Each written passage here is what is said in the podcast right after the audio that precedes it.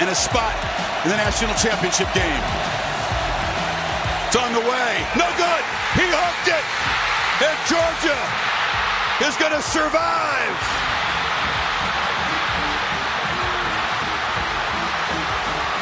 At the stroke of midnight, the first few seconds of 2023,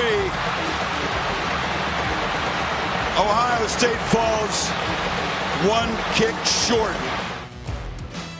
Always college football with Greg McElroy is presented by AT&T 5G. Too much college football is never too much with AT&T 5G. Hello and welcome in. Happy New Year. Today is Monday, January 2nd, 2023, and we appreciate you being with us. We hope that you've had a tremendous weekend. What a weekend it was for college sports. It was off the charts. So much entertaining action, so many incredible outcomes. I called two games in less than 24 hours, both of which were incredible. I'm telling you, it was about as good as it gets for all of us here at Always College Football. He's Mark Kubiak. I'm Greg McElroy.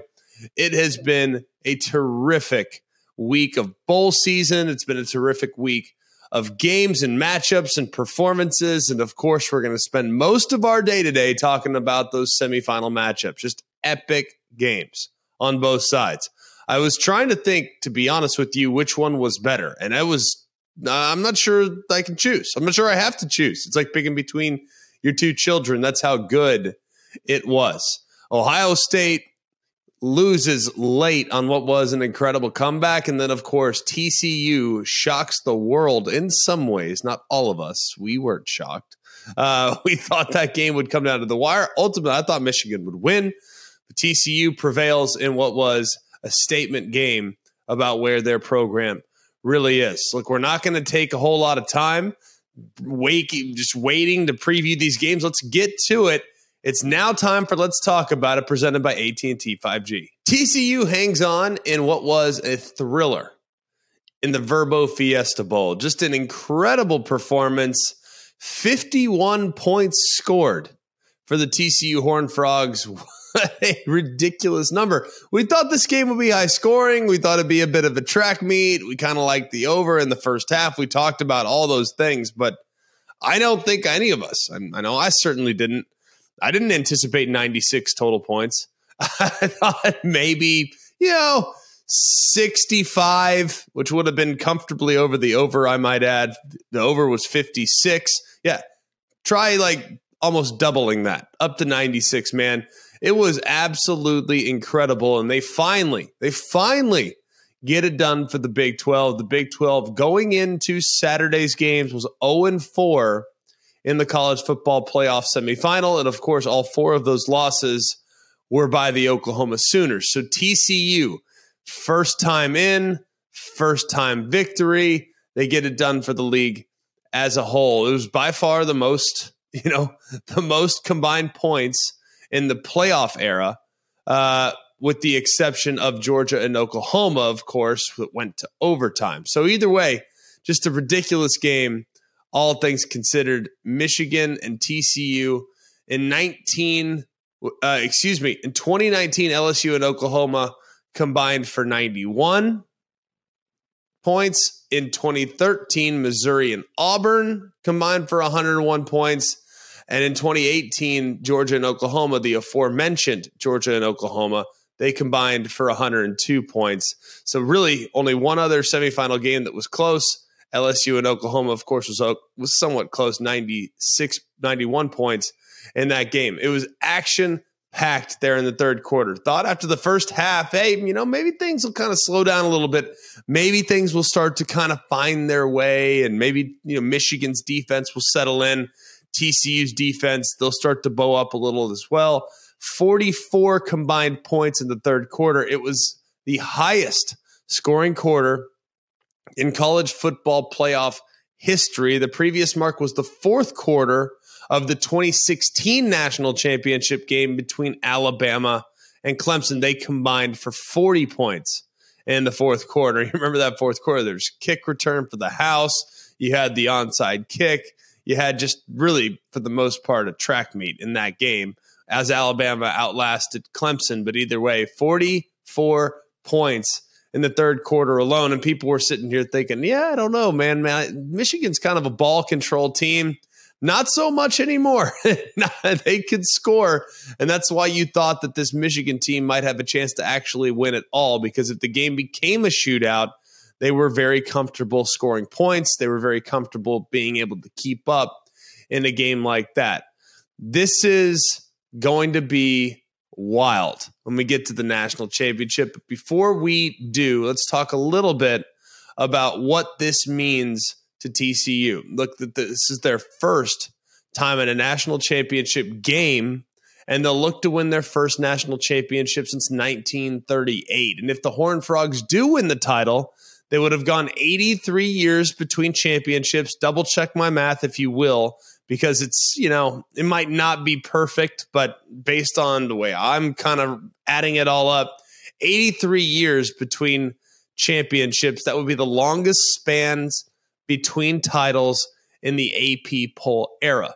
The next closest, by the way, would be Auburn, who won a title in 1958 and then went on to win a title with Cam Newton in 2010. Check my math here, but that's 52 years between the two championship seasons. So it would be a ridiculous record being broken if TCU can ultimately get it done. There are coaches in the past that have won the national championship in their first year at their school. Larry Coker won it the first year at his school in 2001.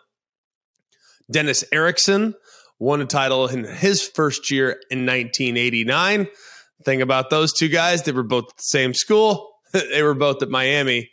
And then old Bernie Oosterbaan won it for Michigan back in 1948. Who doesn't remember the 48 season there for the Wolverines with Big Big Benny, Big Barry, Big Benny Oosterbaan or whatever it is. All right. Either way, Sonny Dykes 13 wins in his first year. Only one head coach in major college football history has won 14 or more games in his first season at a school. That was back in 1892 Of course, who doesn't remember when George W., George Washington Woodruff, no, not the president, George Washington Woodruff. He went 15 and 1 in his first year at Penn. All right. So uncharted territory for the TCU Horned Frogs. Let's talk about the game itself. How about TCU's defense? Look, I know we're going to sit here and I can't believe the first thing out of my mouth when describing this game is the defense. Well, TCU's defense creating a couple turnovers, creating, turning those turnovers into points, that was the difference maker in the game. And this is a team that we had said in the secondary, this is a really good group. If you really look at their site, we already know that they have Trey Hodges Tomlinson, they have the Thorpe Award winner, but we knew when you kind of watched them, we knew that there was a little bit more to that secondary group. Remember, they're a Big 12 team. If there's one thing that the Big 12 has done remarkably well at times, is they've had good secondaries. Yeah, they've gotten torched by good offenses from time to time too in the last decade and change, but that's really started to shift the last few years. They have good secondary players, and TCU showed that throughout the course of the game on Saturday afternoon. They ever, you know, they obviously in the end, statistically speaking, no, it was not a great performance. They gave up 528 yards of offense. They gave up 342 through the air. They gave up a bunch of big plays, but the two interceptions clearly proved to be one of the biggest aspects of why TCU ultimately won the game. That was a big part of it too, man. When they got inside the five yard line, just couldn't finish. They just couldn't finish. And when you really think about it, that was the determinant in the game touchdowns versus field goals. Michigan settled for three field goals. They also got stopped inside the two or three yard line twice. That was ultimately why they lost the game.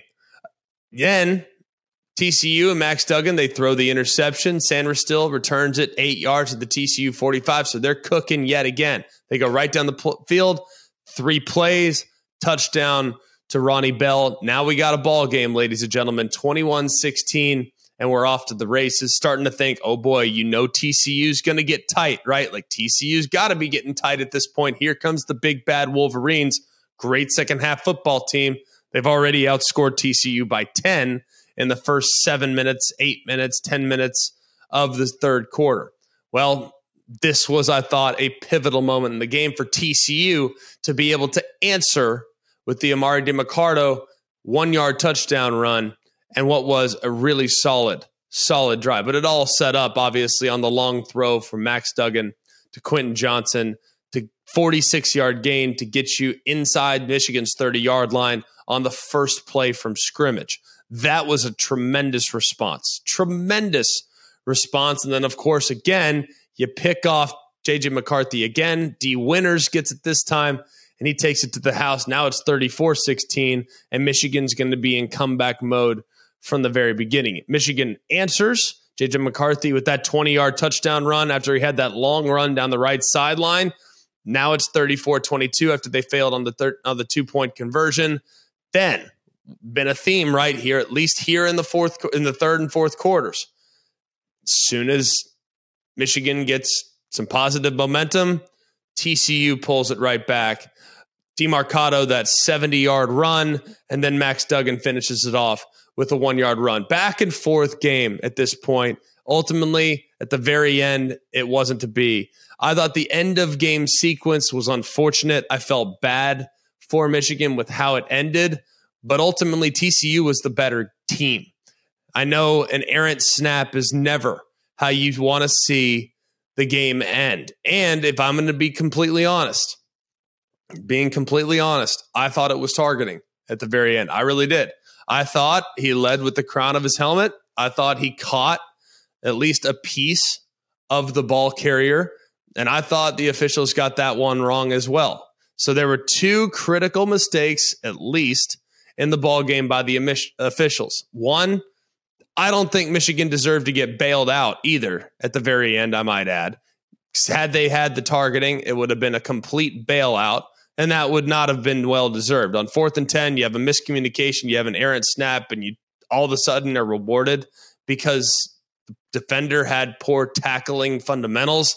I wouldn't have been cool with that. So, either way, Michigan loses the game. TCU was the better team, and they'll know they'll now go out and try to win their first national championship in 83 years. The Georgia Bulldogs punched their ticket to the national championship by pulling off a remarkable comeback in the fourth quarter, knocking off the Buckeyes on the strength of a terrific two minute operation from Stetson Bennett and the Georgia offense. This was awesome. This game was incredible. Incredible. And when you look at that game in particular and what a national championship would mean for Georgia, what a national championship would mean for TCU.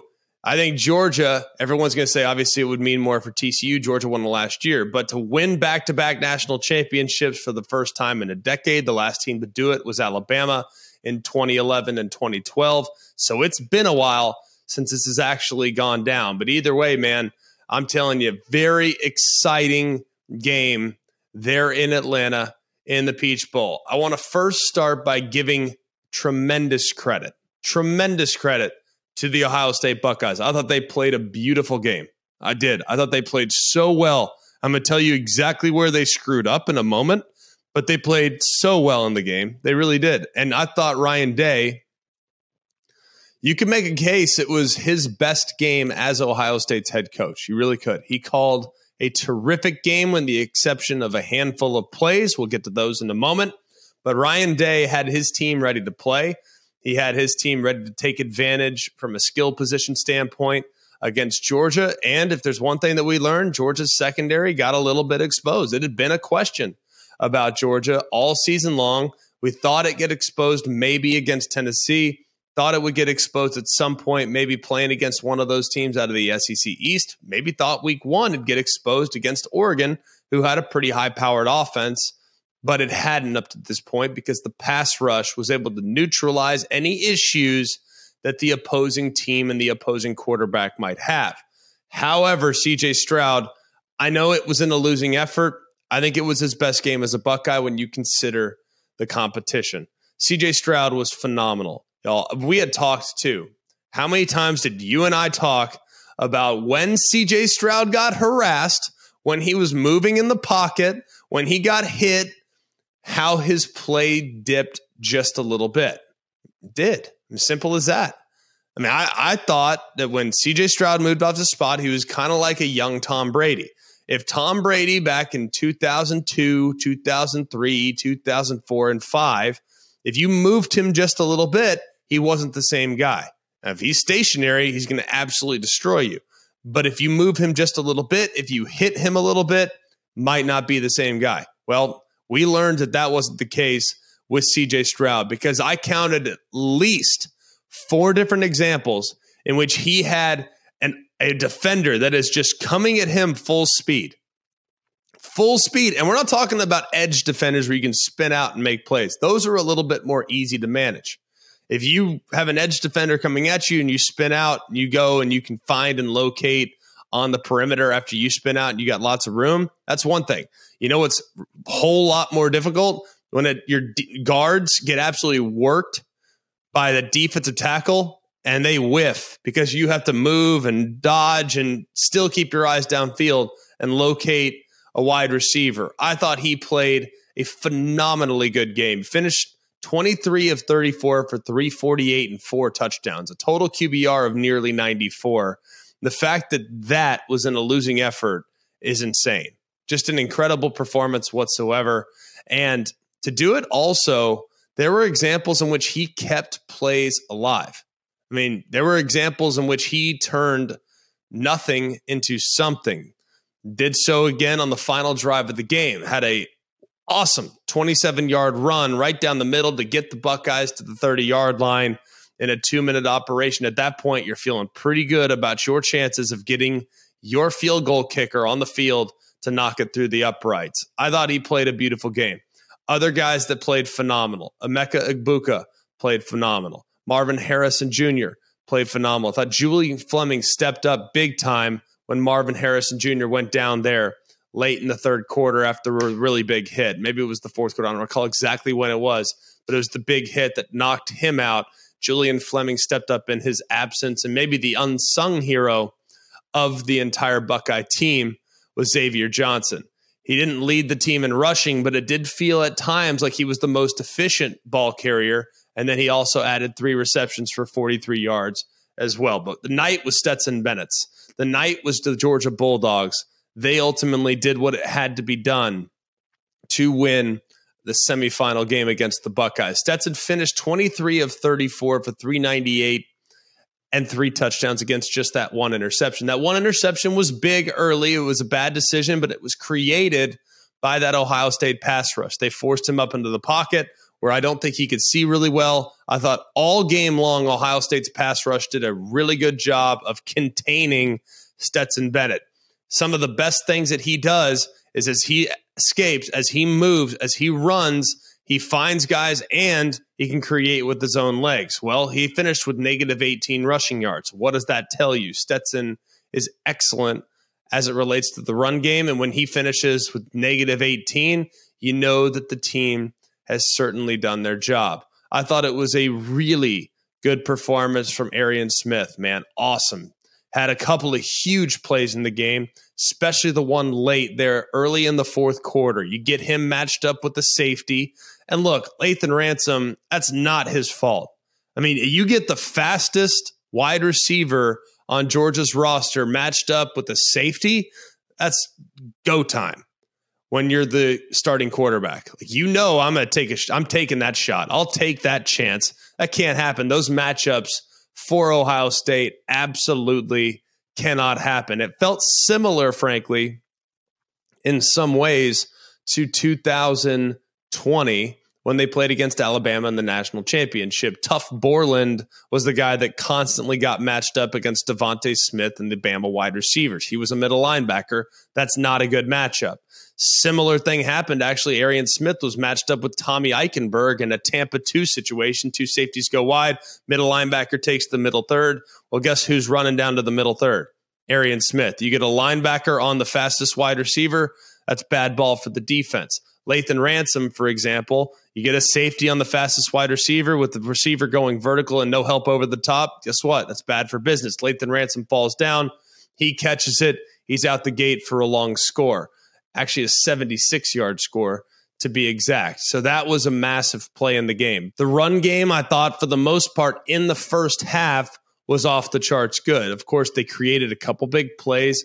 McIntosh got out before he got tackled by the turf monster. And then, of course, Daijun Edwards, I thought he did a pretty adequate job as well. Ultimately, you take away the negative rushing yardage from Stetson Bennett as a whole. And of course, Brock Bowers lost a couple yards there running the football as well.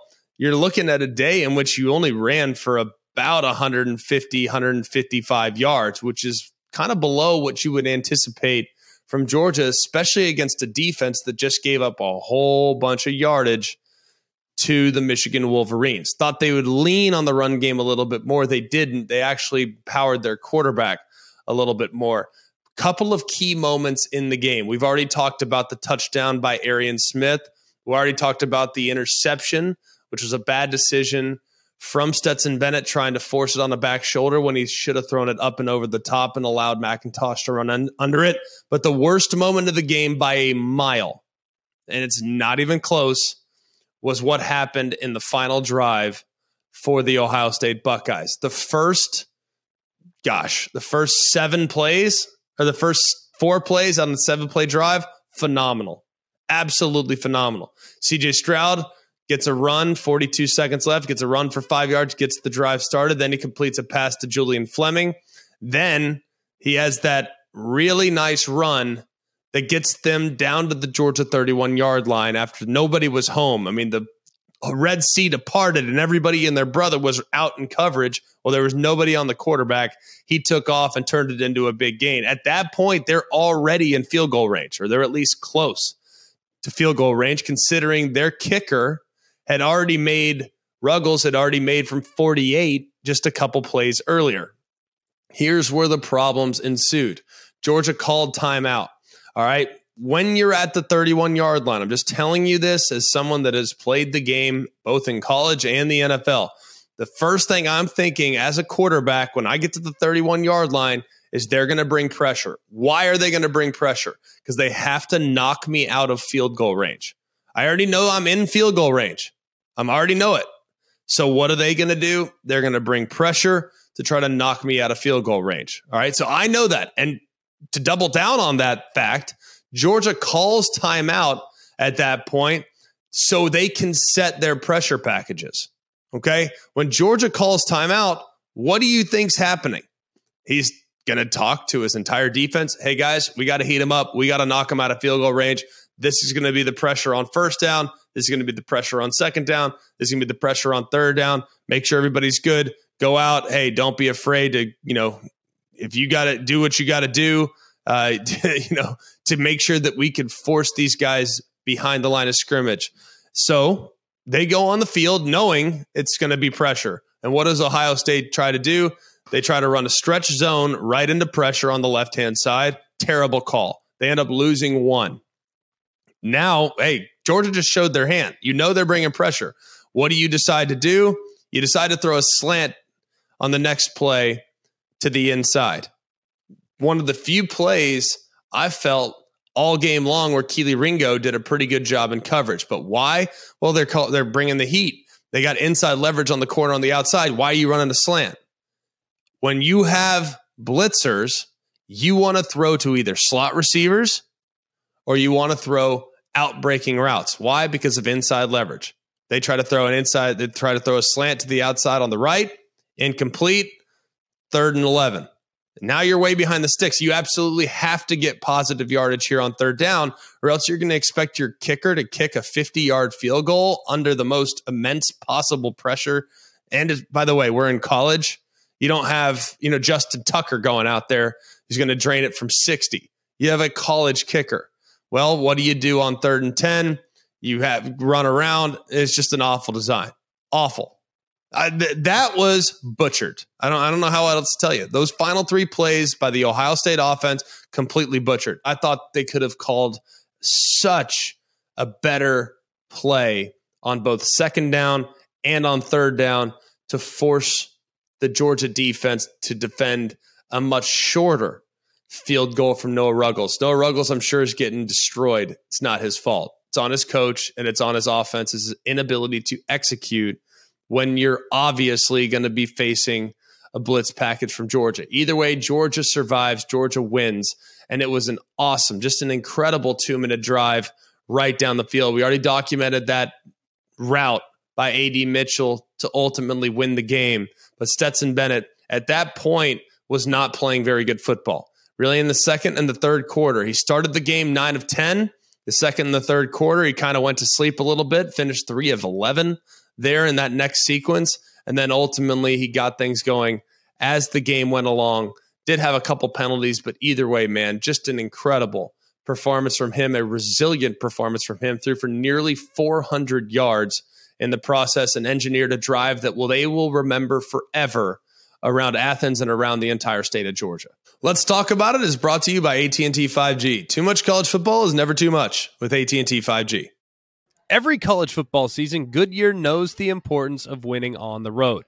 The road will always demand confidence, the confidence to handle whatever the journey brings and to perform under tough conditions. And just like the players and the fans of college football, Goodyear is ready. Are you ready for the road? Visit Goodyear.com to find the right Goodyear tires for whatever road you're on this season. Goodyear, more driven. This episode is brought to you by AT&T, official sponsor of the College Football Playoff.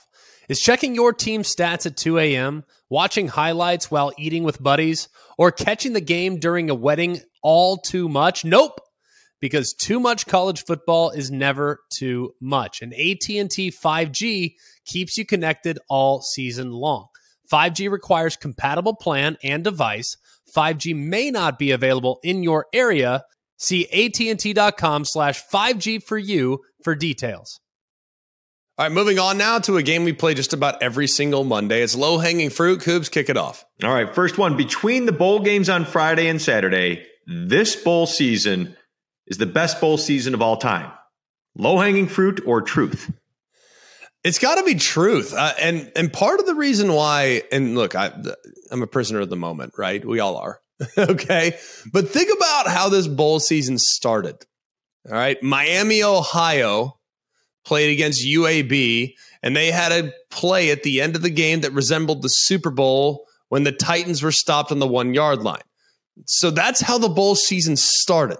All right. And since then, think about the performances by underdogs up to this point. All right. Troy was an underdog, won that game outright. That actually followed Miami and UAB. Oregon State was a dog game. Louisville, Cincinnati was a dog game. Washington State, Fresno was a dog game.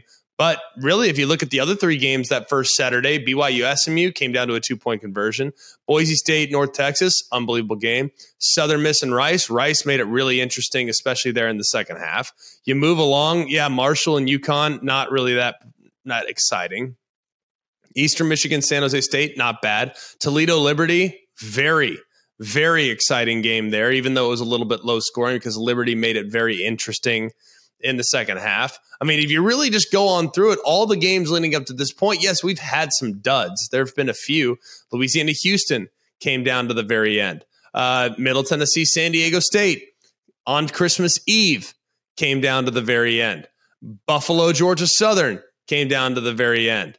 Coastal Carolina and East Carolina was interesting for a moment until East Carolina had a performance for the ages there in the second half of that football game. But either way, pretty interesting. Wisconsin, Ohio, uh, Oklahoma State felt like a complete dud until Oklahoma State scored those 10 fourth quarter points to get it within striking distance. Oregon, North Carolina, unbelievable game. Arkansas, Kansas, the game of the century. Texas Tech, Ole Miss, not that competitive, but either way, kind of interesting because Ole Miss started to make a bit of a charge there a little bit late. Washington, Texas had its moments. Oklahoma, Florida State had their moments shoot, Syracuse, Minnesota was pretty exciting, at least there at the very end. Tennessee, Clemson, not a great game. Pitt, UCLA, ridiculous. Maryland, NC State, ridiculous because it was never not a one score game. Notre Dame's comeback against South Carolina was unbelievable. Ohio and Wyoming goes to overtime. And of course, you have these semifinal games. I mean, give me give me a break. Like, what more could you ask for? I mean, it really was highly competitive from the very beginning. And the best part, we still have several games today. So hopefully those will deliver the same way those did throughout the last week, week and a half, two weeks. So good. So much fun. All right, next one. The officials played a bigger role in the CFP outcome than they should have? Low hanging fruit or truth? Truth. If you really think about it, they had more of an impact in the TCU Michigan game I, than I, I probably would have liked. Now, it could have been an even more significant impact if the targeting at the end had been called. I'm glad it wasn't, to be honest with you. I just don't think Michigan should have been bailed out in that circumstance. And if you look at the actual hit that was delivered, I mean, yes, he was leading with his shoulder. The crown of the helmet did get involved, especially along the face mask or so. So I, I didn't have a problem with the no call. Had it been called, then the officials really would have weighed in. Obviously, everyone's going to talk about the touchdown that was ultimately called short when it should have been a touchdown. I thought it should have been a touchdown, but y'all, the NFL has issues with this. They have officials that are full time and staff, the best officials in the world, and yet they still screw up catch no catch all the time. Why? Because catch no catch is a very difficult rule to cover. I know you're going to say, well, how, how difficult is it to determine whether or not a guy catches the ball? Well, partly because when does the catch get secured? Where is his body relative to when it gets secured? That's a little bit more difficult rule than I think some people like to assume. I'm sure if you're against Michigan, you're like, it was the right call. I'm sure if you're for Michigan, you're probably sitting there thinking it was the wrong call. But ultimately, I thought, as an unbiased observer, I thought it should have been called a touchdown.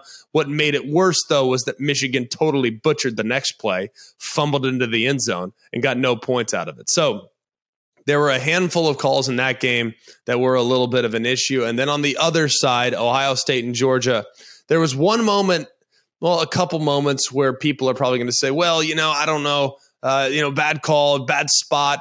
Brock Bowers, of course, staying in bounds, having that left hand in bounds when his whole body is out to be able to extend the ball beyond the line to gain. That was a significant moment for the officials. They got it right the throw it up sea of hands to Marvin Harrison targeting review. After looking at it a bunch, I thought it kind of looked like he was launching towards the head or neck area. People say, well, it was helmet to helmet. No, that's not targeting. Targeting is actually forcible contact to the head or neck area of a defenseless player. He was defenseless, but in order for it to be targeting, there has to be an indicator. And the indicator is a launch, basically an upward thrust, a launch it didn't feel like he launched. I, I didn't think he launched. And that, of course, similar to what we just described, that would have been a bailout for Ohio State because it was a prayer situation. It would have been a real bailout for them after a really bad play. So I was good with the no call and the targeting there. So I thought the I thought the officiating for the most part in the second game wasn't nearly as bad as the officiating I felt at some times there in the first game. Either way, it did play a factor because people are talking about it. And ultimately, when you're the official, you want to be part of the story, not the story. And unfortunately, that wasn't the case with both these semifinal games. All right. This last one's a tough one, but an honest question. Both Michigan and Ohio State choked. Low hanging fruit or truth? I don't want to say they choked um, at all. I, I, think Michigan obviously shot themselves in the foot a lot. Uh, there's no denying, but is that considered choking? Because I, I feel like that's doing a disservice to both Georgia and TCU. TCU played really well. I mean, TCU forced those interceptions. It's not like they were fluky picks. I mean, especially the first one. I mean, it was. I mean, it was a great defensive play to undercut the out route. So they definitely butchered a couple plays. I thought the sequence on the opening drive inside the two yard line was a disaster. I thought the fumble, obviously, after the ruling overturned the touchdown, was a disaster and a dumb call because that's a quick exchange that happens when a lot of chaos is going on. So I thought those were dumb calls. So if you want to quantify that as choking, go ahead. I, I don't view it that way personally. But I just view it as, man, I can't believe they shot themselves in the foot as often as they did. But ultimately, man, they were still competitive. I mean, they were coming back in the game. Just every time they got close, TCU would have an answer. So I feel like if you're saying that one team choked, you're kind of taking away from what the other team did. And I want to give more credit to TCU than I want to do bury, Michigan. And on the other side, Ohio State, the three plays that we talked about at the end of the game, still, even if you gain three, four, five yards of play, you're still having to kick a 35 yard game winner as opposed to a 50 yard game winner. So, yes, that was a butchered sequence there at the end of the game. Yes, Ohio State definitely played poorly in the fourth quarter of that football game, but that would be taking away from what Michigan did, or excuse me, taking away from what Georgia did. Georgia played really well there in the fourth quarter, and they took advantage of the mistakes that Ohio State made. So, I don't think it would be fair to say that those two teams choked. I think, like I said, I never say choke. I always try to give credit to the opposition. I'll tell you when it's time to be critical as well. But ultimately, I can't sit here and give you the they choked it away nonsense. I just think that's low hanging fruit. Hi, it's Mike Greenberg letting you know ESPN Bet is ready to take you through all the biggest sports moments this spring. The official sportsbook of ESPN has exclusive offers and markets from Scott Van Pelt, Stephen A. Smith, and me, plus many more. From the playoff intensity to finally getting out to the ballpark, there's no better time for sports fans. Sign up today. New users get a bet reset up to $1,000 in bonus bets if your first bet doesn't win. Download ESPN Bet today. What a play! Must be 21 plus and present in select states. Gambling problem? Call 1 800 GAMBLER. Terms and conditions apply. See app for details. This podcast is proud to be supported by Jets Pizza, the number one pick in Detroit style pizza. Why? It's simple. Jets is better. With the thickest, crispiest, cheesiest Detroit style pizza in the country, there's no competition. Right now, get $5 off any eight corner pizza with code 8SAVE. That's the number eight, S A V E. Go to jetspizza.com to learn more and find a location near you. Again, try Jet's signature eight corner pizza and get $5 off with code 8SAVE. That's the number eight, S A V E. Jet's Pizza. Better because it has to be. All right, final thought. We're not going to spend a ton of time on this game because it wasn't a super competitive game. But how about Bryce Young and the performance from the Alabama Crimson Tide there in the Allstate Sugar Bowl there on Saturday morning, man? It was ugly at early. It was ugly early. It was real ugly.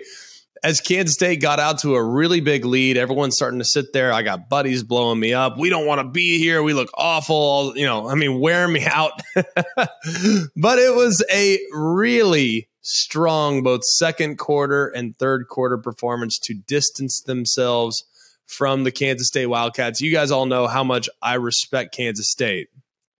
They're awesome. I have nothing but love for the Wildcats. I have nothing but love for Chris Klieman. But the day was Bryce Young's, and the day was the Alabama offense. I thought Bryce Young missed a couple throws early, but man, if you look at how he played down the stretch, he did miss his first couple throws, but man, he finished 15 of 18 after he missed those first few. So to play that well and going for five touchdowns, hitting receivers downfield, I thought Jermaine Burton you could make a case he had the best game that he's had in an Alabama uniform. But Ja'Corey Brooks, the touchdown throw to the back right corner was insane.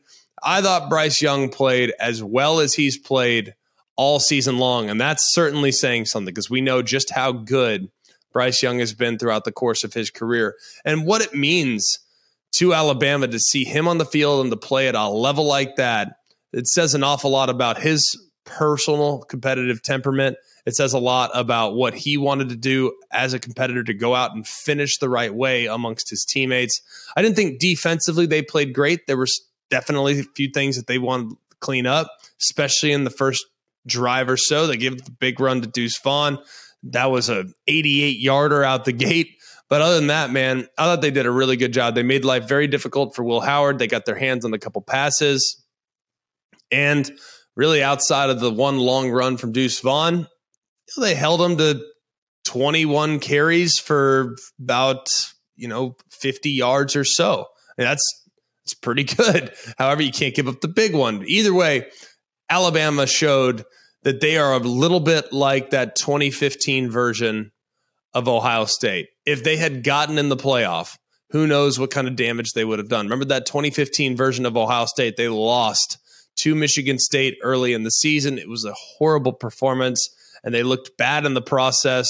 But ultimately, they ran roughshod through just about everybody after that loss. Well, that's kind of what Alabama did down the stretch. They didn't play great against Ole Miss, but they found a way to win, and they absolutely rolled everybody else and left no doubt in a bowl game in which people were wondering whether or not they wanted to be there. You know, Alabama will be back you know Alabama will be a factor in 2023 and beyond, especially with some of the young players that they have returning to the roster. But I can tell you this my goodness, the shoes that you're going to have to fill at quarterback could not be any bigger. That'll do it for us here at Always College Football. Please like, rate, and subscribe. I really appreciate you being with us. It's been awesome documenting the semifinal games, it's been awesome documenting the bowl games. We have had a blast all year long, but we're not done. We still have a week before we crown a national champion. So we're going to be live from Los Angeles starting this weekend. We're going to do a live studio audience show at some point. We don't know the details just yet, but it's going to happen.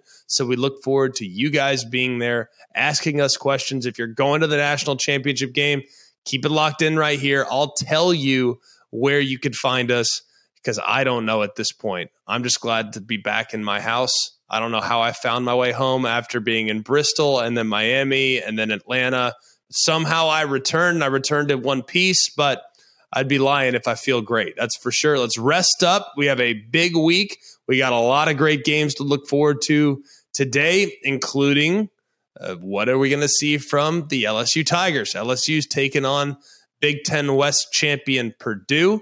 We got Tulane Green Wave taking on the USC Trojans. Penn State's Utah, of course, we got that going here in just a little bit. And you got Mississippi State and Illinois. So buckle up. We have a great day to look forward to today, and we hope you guys are as excited as we are for the games that are coming up today. But keep it locked in right here at Always College Football for the next five days because nobody will get you more prepared for the national championship than us here at Always College Football. For Jack Foster and Mark Kubiak, I'm Greg McElroy. This has been Always College Football with Greg McElroy, presented by AT&T 5G. Too much college football is never too much with AT&T 5G.